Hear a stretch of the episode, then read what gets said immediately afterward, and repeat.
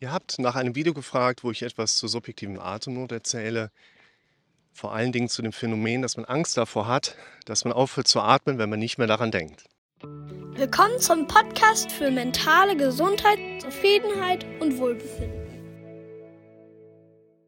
Wenn man das Problem gerade nicht hat, ist es einem nicht präsent. Und wenn man sich dann Gedanken darüber macht, ist es häufig so, äh, wie konnte ich mir da Gedanken darüber machen?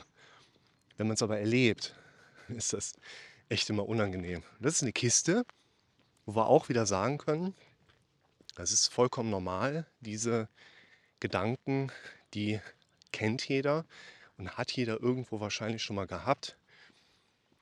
Es ist, ich kann es nicht oft genug behaupten oder euch nochmal präsentieren.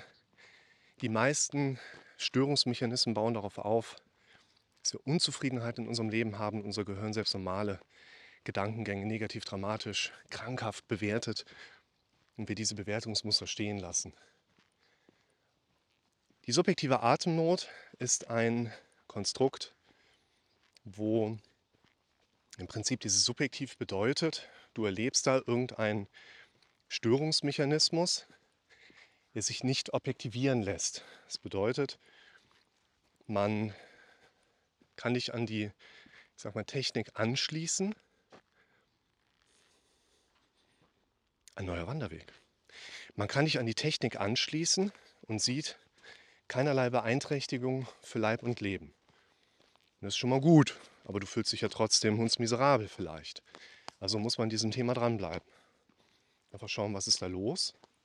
Es ist übrigens häufig so, dass man eine aus meiner Sicht sehr zuträgliche Blutuntersuchung nicht macht bei den Betroffenen. Also wenn man sich mal angewöhnen würde, also jeden Panikpatienten im Krankenhaus eine Blutgasanalyse abzuknüpfen und die Werte über Langzeit CO2 und Langzeit O2 zu erheben. Das ist jetzt also nicht der gängige SPO2-Wert oder ein Kapnometriewert in der Ausatemluft, sondern es gibt da Blutmarker, die einfach sagen, hey, CO2 übersättigt, CO, ähm, CO2 untersättigt und O2 übersättigt, wo man direkt sagen kann, du hast hyperventiliert und du musst das aufhören. Das haben die meisten aber tatsächlich nicht, wenn sie aus der Klinik kommen. Ja, ich glaube, so fertig ist der Wanderweg auch noch nicht. Deshalb, subjektive Atemnot bedeutet, du fühlst dich unwohl. Man kann das aber nicht instrumentarisch diagnostisch verifizieren, dass man die Notwendigkeit hat, da irgendwas therapeutisch zu machen. Ich habe viele Videos zum Thema subjektive Atemnot gemacht. Die verlinke ich euch jetzt nicht alle. Aber an der Stelle vielleicht noch mal kurz erklärt, geht auf meine Seite lukasrick.de, dort findet ihr den Link, um hier in diesem Kanal nach spezifischen Videos zu suchen. Und wenn ihr da eingebt Atemnot, dann findet ihr ganz viel. lukasrick.de und dann Videosuche. Und ich will zu dem Thema subjektive Atemnot deshalb jetzt gar nicht so viel erklären, was ich aber mit einbringen möchte, ist diese Angst. Ich höre auf, daran zu denken, zu atmen und höre dann auf. Das ist eine gute Frage, ist ein gutes Thema. Und ich würde erstmal mit euch wieder in diese Fragestellung reingehen. Natürlich, also wir gehen ja jetzt mal davon aus, dass du nicht gerade auf dem Boden liegst, blau anläufst. Wir gehen davon aus, dass du dir Gedanken darüber gemacht hast, dass du vielleicht auch mal einen Arzt gesehen hast und nicht krank bist. Ja, also ich will es und ich muss es auch immer wieder sagen, lasst eure Symptome erstmal abklären. Was natürlich nicht bedeutet, dass ich meine, dass ihr jedes Symptom abklären lassen müsst, aber ich muss es sagen, versteht ihr? Und das Wichtige ist, die Atmung ist etwas, die ist ja rezeptorgesteuert. Wir haben Rezeptoren, zum Beispiel hier, die messen den Blutdruck an den Karotiden. Und wenn meine Rezeptoren merken, ich habe da echt mega hohen Blutdruck, dann geht mein Kopf hin und sagt, Moment, wir müssen alles runterfahren, Licht aus und Restart. Das kriege ich halt hin, wenn ich da so einen Spock, so einen Spock-Griff mache. So funktioniert übrigens Bühnenhypnose. Man geht hin und haut den Leuten mit relativ viel Druck. Eine Hand geht natürlich so zum Kopf, damit man das ein bisschen ablenkt. Vielleicht taucht auf der Bühne noch irgendwo ein Elefant auf, der mit dem Moped da reingeknattert kommt, dass du so, oh, boah. Ja, aber eigentlich hauen die den Leuten einfach nur stark auf diesen Karotinrezeptor drauf und zack geht denen kurzes Licht aus. Und das haben wir an anderen Schnittstellen im Körper auch, dass da quasi Rezeptoren sind, die zum Beispiel den CO2-Gehalt messen.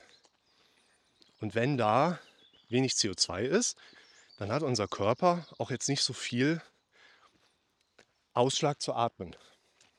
Ja, zum Beispiel, wenn wir tauchen gehen, äh, so äh, Apnoe tauchen, ohne unter Wasser Luft zu holen, über ein Sauerstoffgerät oder Pressluftatmer, dann hyperventiliert man vorher, bringt den CO2-Spiegel runter, sodass der Atemreflex runtergeht. Und das ist ein ganz wichtiger Mechanismus. Kann in die Hose gehen. Also sind ja so ein paar nicht wieder aufgetaucht bisher. Vielleicht treiben die irgendwann mal nach oben, weil da unten ist ja nicht so viel an Zersetzungsmöglichkeit. Wobei die werden wahrscheinlich schon irgendwie gefuttert werden, ne? von irgendwelchen Fischen. Ähm, wenn ich da mein CO2 runterbringe, geht der Atemanreiz zurück.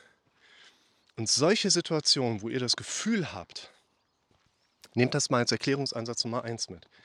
Situationen, wo ihr das Gefühl habt, ihr holt nur Luft, weil ihr gerade daran denkt, Luft zu holen, können darauf aufbauen, dass ihr euch mit der Zeit so da reingesteigert habt, dass ihr jetzt in einer Hyperventilationsebene seid, wo ihr genügend CO2 abgeatmet habt und darüber einfach keinen richtigen Atemanreiz verspürt, der autonom kommt und dadurch diese Suggestion erlebt, Ihr müsstet jetzt daran denken, selber zu atmen, weil ihr ansonsten einfach aufhört zu atmen. Es ist dann nur eine szenarische Befürchtungsverarbeitung unseres Kopfes, der uns diese Befürchtung dann als quasi Konklusion hochgibt. Ihr hört nicht einfach auf zu atmen. Und das ist der zweite Erklärungsansatz. Das ist ein Modell, was die Lernaffinität unseres Kopfes deklariert. Ich habe das mal aufs Autofahren angewandt. Ich verlinke euch natürlich auch dieses Video in der Beschreibung unten, wo es um die Realitätswahrnehmung geht. Man könnte sagen, wie wirklich ist die Wirklichkeit? Ganz kurz, unser Gehirn möchte Dinge, die sich wiederholen, lernen, weil unser Gehirn, wenn er die Dinge automatisiert machen kann, am wenigsten Energie verbraucht und in unserem Körper, in unserem Kopf läuft ja alles auf Energieminimierung hin, möglichst wenig Energie zu verbrauchen. Und die Lernschritte sind quasi, wir fangen an in einer unbewussten Kompetenz, Inkompetenzebene. Wir wissen zuerst gar nicht, dass wir Dinge nicht können. Autofahren zum Beispiel. Dann steigen wir ein, kriegen mit, wir können es nicht. Bewusste Inkompetenz, dann gehen wir in die bewusste Kompetenz, wir können es müssen uns aber über jeden Schritt Gedanken machen. Und dann sind wir irgendwann in einem Raum der unbewussten Kompetenz. Wir können es, ohne uns Gedanken darüber zu machen. Und das ist mir ganz wichtig, als zweiten Erklärungsansatz mit reinzunehmen. Denn wenn wir anfangen, Dinge, die im Kontext unserer unbewussten Kompetenz liegen, selber machen zu wollen, kriegen wir ein Problem. Wenn du was machst, wo keiner bei zuschaut, machst du es einfach, bist ja kompetent. Wenn die Leute dir zugucken, bist du in deiner bewussten Kompetenz mit deiner Wahrnehmung, geht in die Hose. Wenn du in England Auto fährst und das nicht gewohnt bist, auf der offensichtlich komplett falschen Seite Auto zu fahren, dann fährst du in einer bewussten Kompetenzzone und wirst mitbekommen, oh, alles muss ich aktiv machen. Wenn du anfängst, dich der Frage zu stellen, ist dieser Raps wirklich da? Dann gehst du hin und beschäftigst deinen Geist mit Inhalten, wo du eigentlich deine Nase gar nicht reinstecken solltest. Weil Realitätsentstehung funktioniert in unserem Kopf mit einer unbewussten Kompetenz. Du machst dir keine Gedanken darüber, was da passiert und erlebst dann deine Realität als normal. Wie wirklich ist die Wirklichkeit? Wenn du dir darüber Gedanken machst, dann verwirrst du deinen Kopf, weil du gehst in die bewusste Kompetenzebene mit dieser Frage und kannst damit nicht mehr die gleiche Realitätswahrnehmung haben, wie wenn dein Körper und dein Kopf das so machen können, wie sie gebaut sind, nämlich ohne dass du da irgendwo mit drin rumfuddelst. Und das ist bei deiner Atmung im Prinzip genauso. Deine Atmung funktioniert dann am besten, wenn du deinen Körper machen lässt und nicht dort eingreifst. Und es gibt verschiedene Zustände, Panikneigung, Stresshormonausschüttung, wo wir immer wieder in Hyperventilationsmechanismen geraten, wo wir auch, wenn wir fast sagen, ich verstecke mich im Feld mit der Jacke heute. Ne? Das ist eine 13 Jahre alte, schon mehrfach genähte Laufjacke, die ich heute mal anhabe. Ja, auch cool und hält echt ohne Ende. Und das passiert bei der Atmung auch. Versuche also in diesen Situationen ins aktive Vergessen zu kommen. Schau dir mein Video an. Das ist das wichtigste Video, was du sehen kannst. Ich habe das vielleicht mal rausgenommen. Es ist das wichtigste Video, was du sehen kannst. Ich verlinke es dir auch unten. Lenk dich ab.